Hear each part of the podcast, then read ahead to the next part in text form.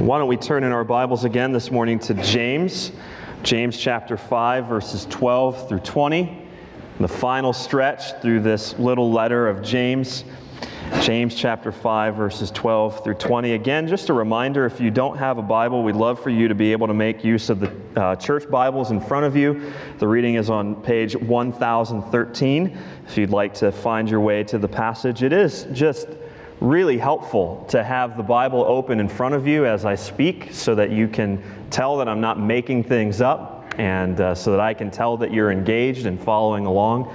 The Bible is God's Word, inspired by God. This is what God says to His people. So why would we not want to look at His Word as we hear it preached? James chapter five, verses twelve through twenty, Pew Bible, page one thousand thirteen. As we turn there, this is what we read. But above all, my brothers, do not swear, either by heaven or by earth or by any other oath, but let your yes be yes and your no be no, so that you may not fall under condemnation. Is anyone among you suffering? Let him pray. Is anyone cheerful? Let him sing praise. Is anyone among you sick? Let him call for the elders of the church, and let them pray over him, anointing him with oil in the name of the Lord. And the prayer of faith will save the one who is sick, and the Lord will raise him up. And if he has committed sins, he will be forgiven. Therefore, confess your sins to one another and pray for one another that you may be healed. The prayer of a righteous person has great power as it is working. Elijah was a man with a nature like ours, and he prayed fervently that it might not rain. And for three years and six months it did not rain on the earth. Then he prayed again, and heaven gave rain, and the earth bore its fruit.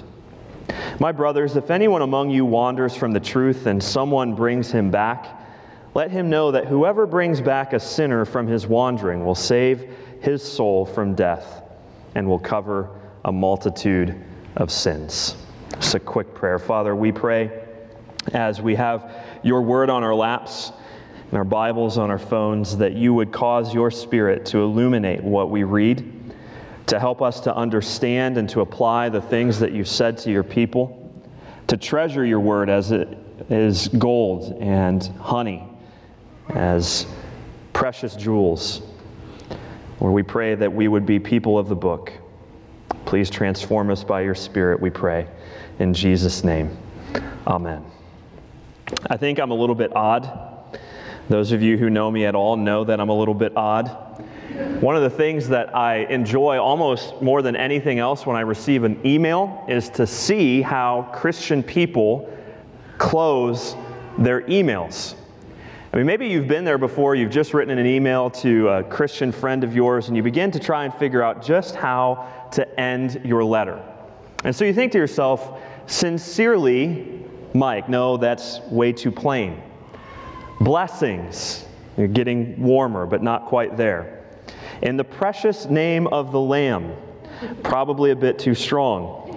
And with complete confidence in the majestic plan of God, which I kid you not, I actually received, definitely a bit too strong. So finally, after you think about all of these different options, you close out with the one that fits just right. In Christ, Mike.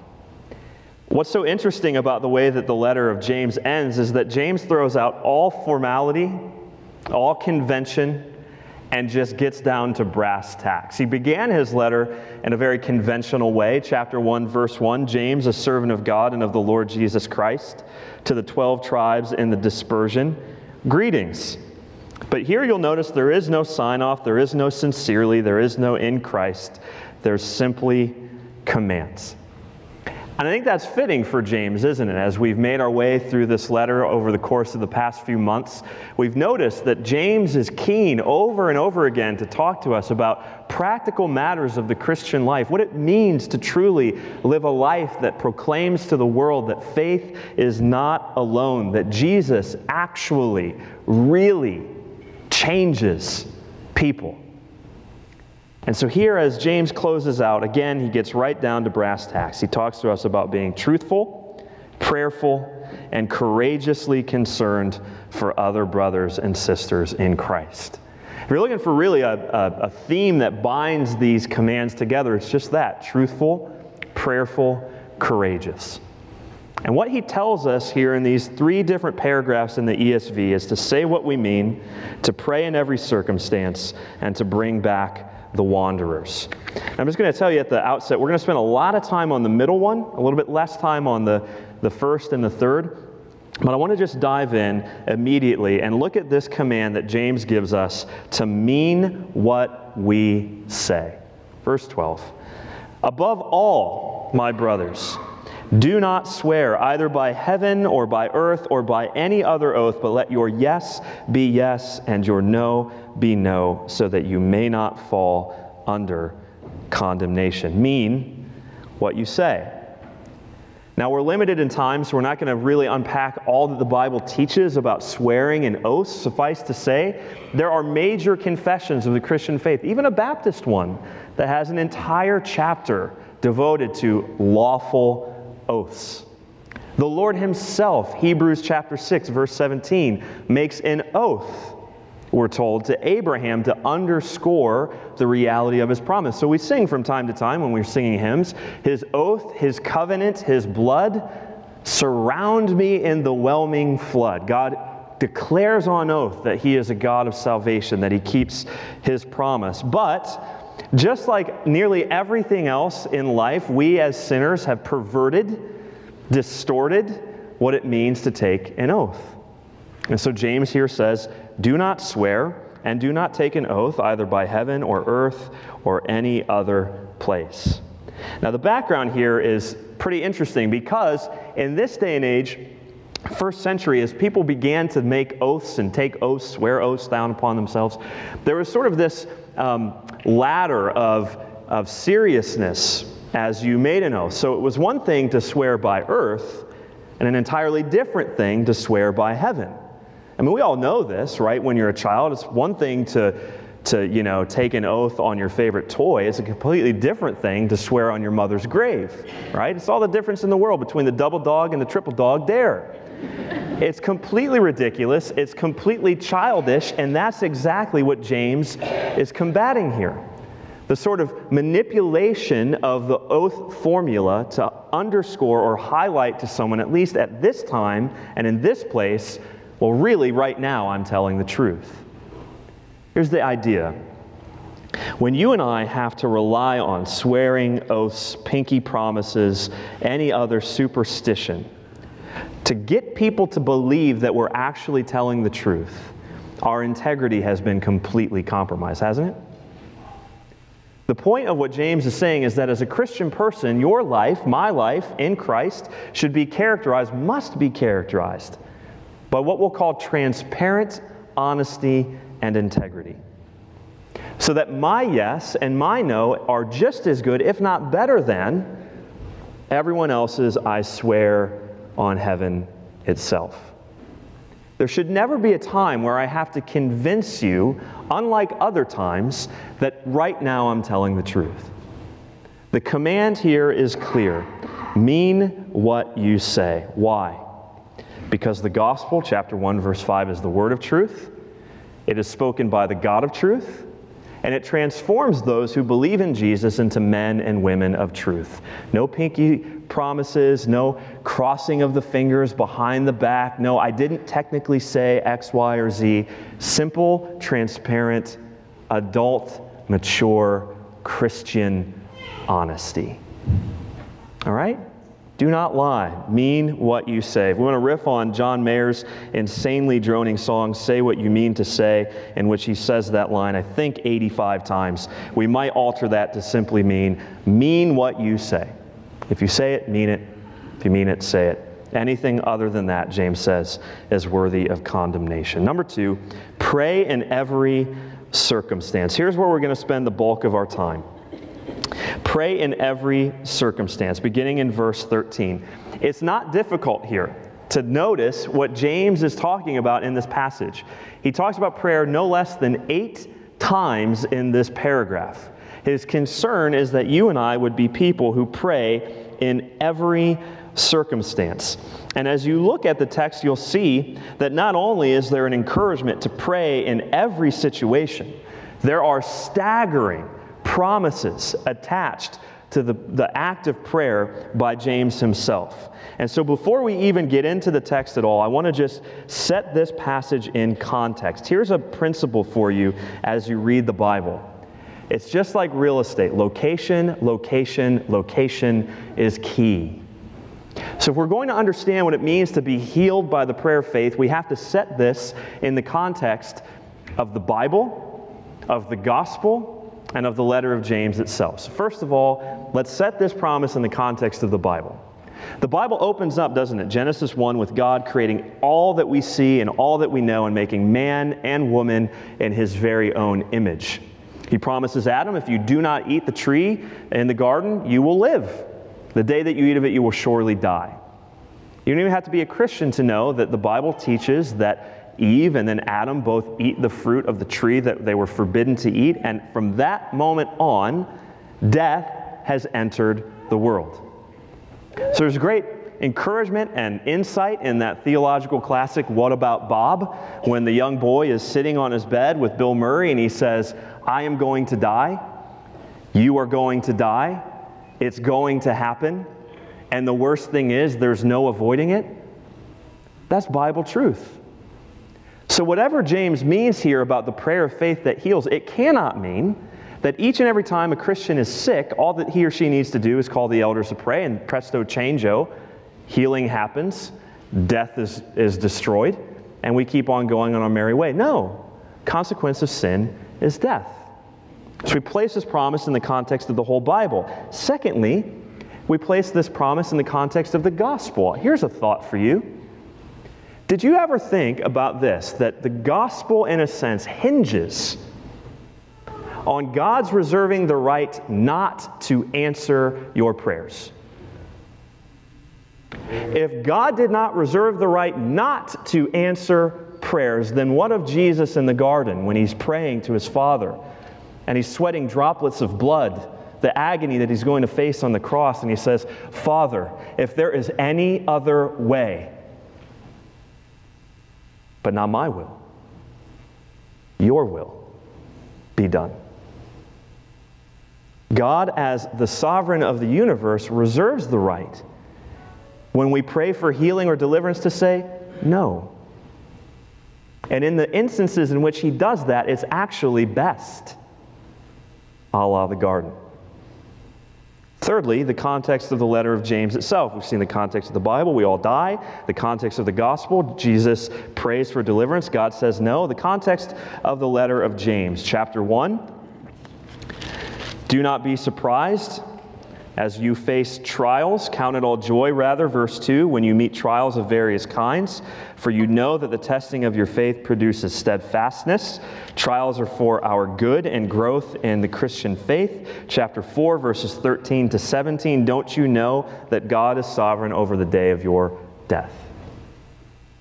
So it would be very bizarre now at this point for James to suggest that the Christian life should be devoid of suffering, that you and I should avoid death, that God's will somehow in this world is your physical prosperity. That is not what the Bible teaches. So what does the Bible teach? James chapter five, again, verse thirteen. Is anyone among you suffering? Let him pray. Is anyone cheerful? Let him sing praise. If anyone among you is sick, let him call for the elders. There is a prayer, James says, for every circumstance of life. If you are suffering, James says, pray. You ought to pray. God cares about your suffering. He's not completely aloof to what's going on in your life. It's not as if God is on his throne saying, oh my goodness, here they come again. No, God is inviting you. If you're suffering, pray. I long for your prayers. I want your prayers. It's a, dis a display of dependence and joy in the midst of suffering. How often we forget. Oh, what peace we often forfeit. Oh, what needless pain we bear, all because we do not carry everything to God in prayer. Are you persecuted? Pray. Are you ill? Pray. Family doesn't understand your faith in Christ? Pray.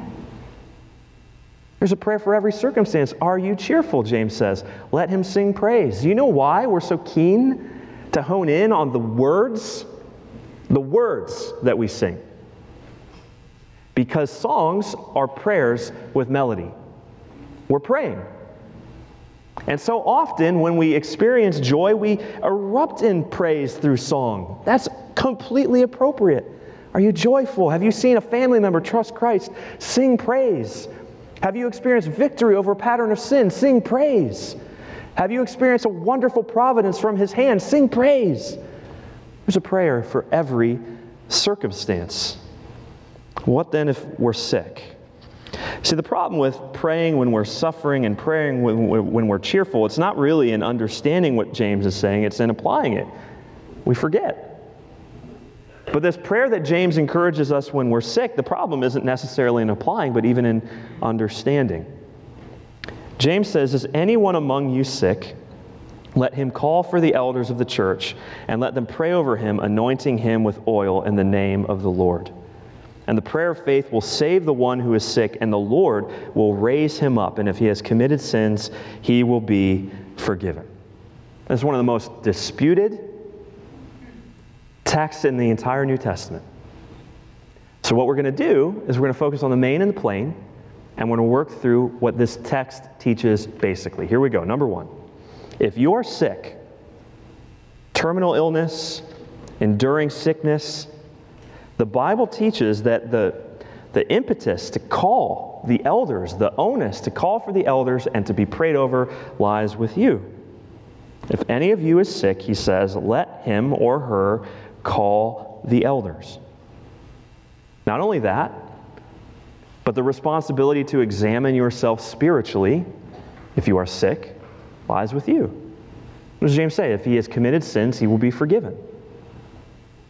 Sometimes, not always, sometimes illness comes to God's children from the loving and disciplining hand of a Father who wants us shaken out of a pattern of sin. Not always, but sometimes. James says, if you're sick, consider that. Are there sins you've not repented of? Are you living in open rebellion? Confess your sins. Call the elders for them to pray over you in the name of the Lord. So number one, the most basic thing here is that when I'm sick, I'm to call the elders. Number two, very basic thing, is that the elders are to pray in a very specific way. Let him, them pray over him, verse fourteen, anointing him with oil in the name of the Lord. There are people who have written essays longer than you would ever care to imagine about why on earth James commands anointing with oil. Let me teach you a principle. I have no idea why he does. It's okay to not know. But here's what I do know. I do know growing up in the household of a fireman that I asked my dad why enough times to know that sometimes you got to just obey because I said so. Yeah? So James says, let him anoint him with oil in the name of the Lord. Maybe it's a symbol of the Holy Spirit. Maybe there's medicinal properties. Who knows? James commands it. The Bible commands it, so we do it.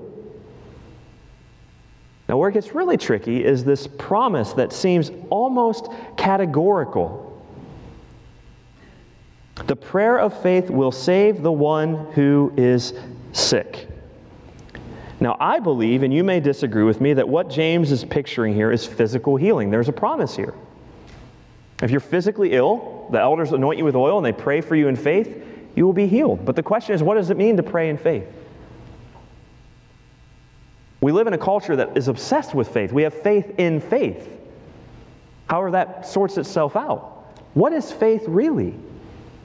You have to understand that if we know even what it means to follow Jesus in obedience and trust, what does it mean to have faith? Hear this quote from Graham Goldsworthy, an Aussie. Biblical faith can be illustrated by considering the faith that we would need when about to drive a vehicle across a rickety-looking bridge. We would not ask, have I got enough faith? Rather, the appropriate question is, can this bridge take the load? And once we can answer yes, the question about faith vanishes. Faith is only there because of what we perceive about its object. When faith is lacking, the antidote is not introspective self-examination, but contemplation of the object of our faith, Jesus the Lord, our sufficient Savior. So here's what it means. As the elders pray in faith, they pray asking themselves, do I believe that the Lord Jesus Christ has the power, the ability, the authority to heal this dear brother or sister? And any elder who's worth his covenant salt is going to say yes. But at the same time, as the elders gather and pray, we pray as this, we pray like this. We say, Father, please heal, but not our will, your will be done. Understanding the context of the Bible, God does not have to answer yes. Death comes to everyone. ten out of ten people die. And that James has never promised us an easy life. That's the prayer of faith. Now, we haven't sorted out practically what this will mean for us as a board of elders, but I can tell you this, we're committed to the Bible. So we're committed to do this. We will pray over you in the name of the Lord, anointing you with oil when you come to us sick and requesting care. That's a promise. But lest we think that the power to heal somehow lies in a person, the elders. Look at what James continues to say. He said there's prayer from every circumstance, but there's also power for every circumstance. Verse sixteen, therefore, confess your sins to one another and pray for one another that you may be healed. The prayer of a righteous person has great power as it is working. Elijah was a man with a nature like ours. What's James driving at? He's telling us, foundational principle of First Baptist Church, every Christian is a gospel worker. He says, call the elders, let's not throw that out, the baby out with the bathwater, but understand that you may pray for one another. You may confess your sins to one another. That's what it means to be a church family. We serve Jesus in the cause of the gospel together. And if you never thought of that, consider this, James says, Elijah was a man with a nature like ours. He was just like each and every one of us. You know the story of Elijah. He goes up on Mount Carmel. He prays it wouldn't rain. It doesn't rain. He prays that it would rain, and it rains.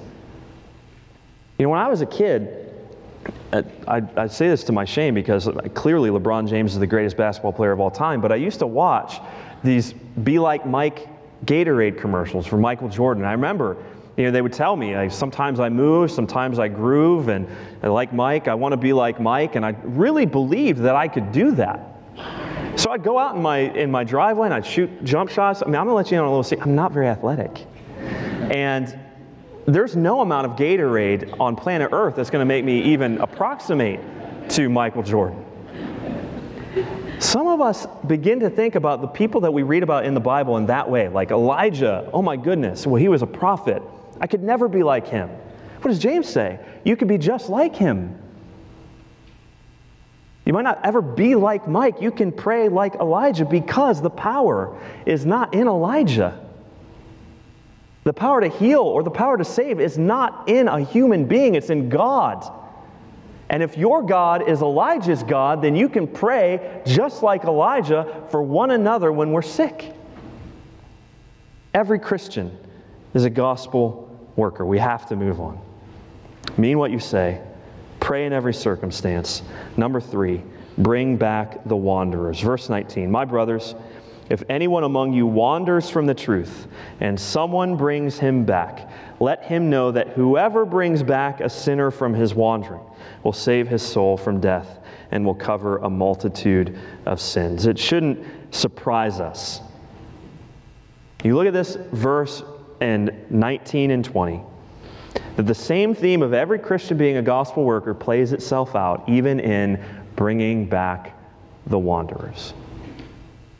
And what we need as a church family, as people who love and follow Jesus, is the courage to actually do what the Bible says when the Bible speaks. It's not difficult to picture what's happening. Here is a wandering Christian, a brother or sister in Christ who either doctrinally or morally has wandered away from the gospel. Let's be clear.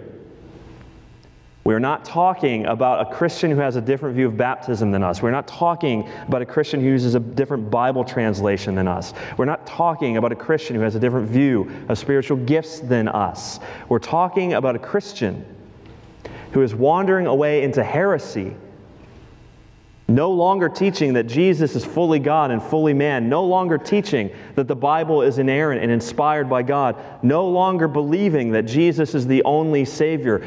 James says when you find someone in that position, it is your responsibility to track them down. Or, morally, when a brother or sister begins to live as though faith is alone,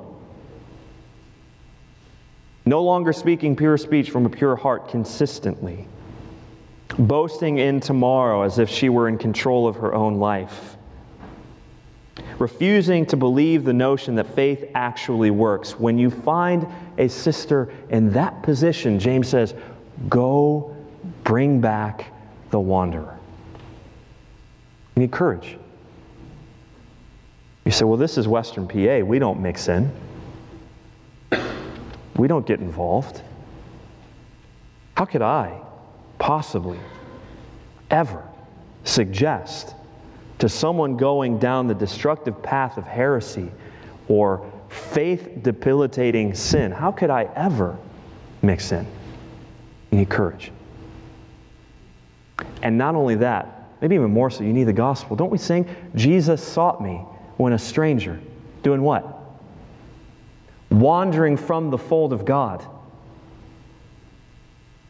And here James pictures someone who's professed faith in Jesus wandering from the fold of God, and he's saying, who's going to go get him?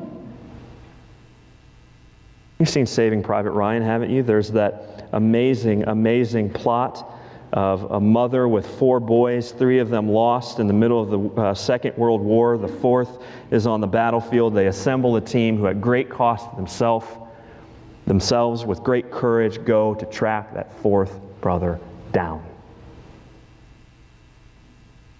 Loved ones, it is a loveless, careless, cowardly Christianity that watches someone walk down the path to destruction to nothing but celebration and praise.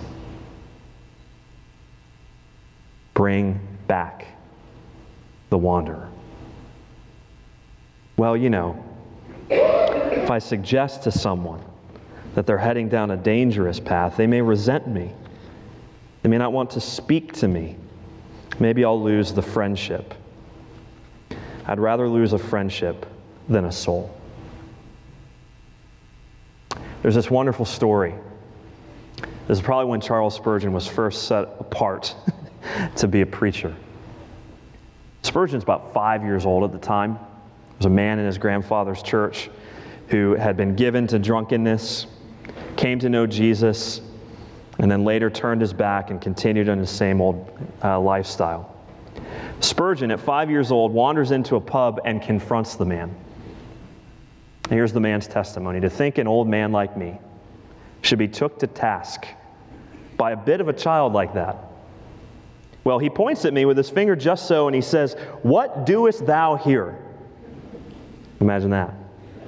Sitting with the ungodly, and you, a member of a church, breaking your pastor's heart, I'm sure. And then he walks away. Here's where it gets good. I knew it was all true, and I was guilty.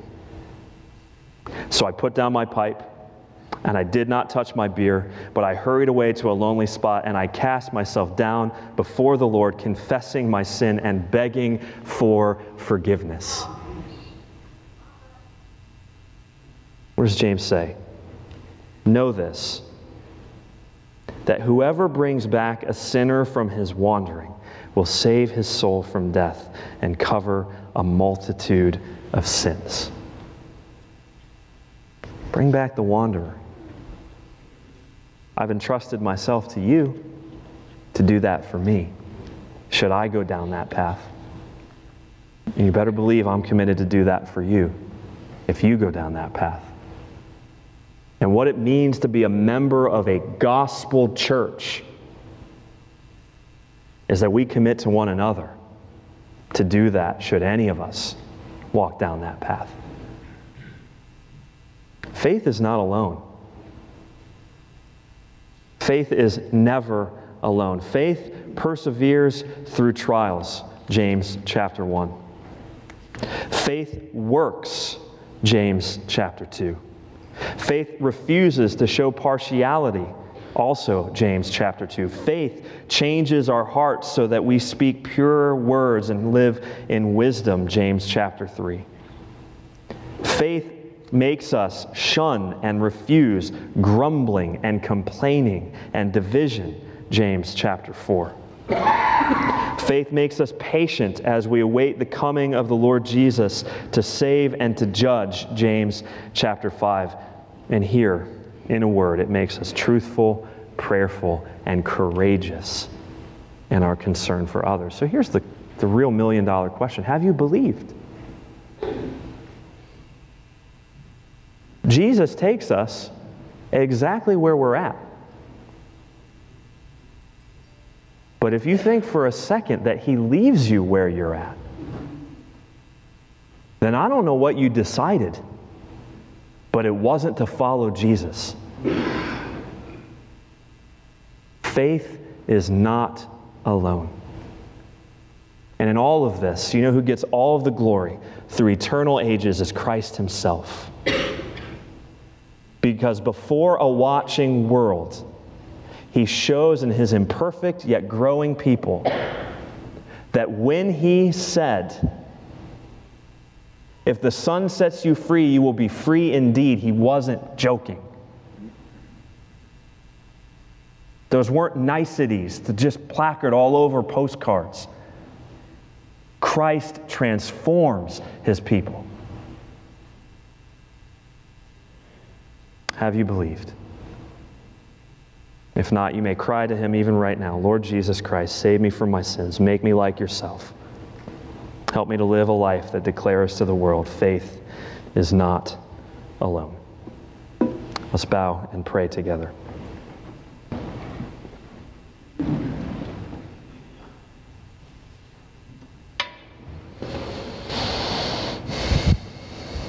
Oh, Father, we... We come at the end of this letter of James, and we we confess that this is a challenging word. We see the vision that you have for each of us by grace, and we know what we are in and of ourselves, and we we cry out for deliverance. Lord, none of us does any of these things perfectly, but by grace, a little bit here, a little bit there, two steps forward, one step back. Our lives declare the reality that Jesus saves sinners. And so we pray that as we think hard about the things that you've taught us in the letter of James, that you would help us to die to sin and live to righteousness, not as a means to earn your favor, but because we've earned your favor. Lord Jesus Christ, we thank you that you take us just where we're at, but you never leave us there. You have this grand picture of a group of worshiping disciples being transformed into your image. A vision in which you, not us, receive all of the glory. We pray that you'd continue to do so as we worship you here this morning. In Jesus' name, amen. Amen. Would you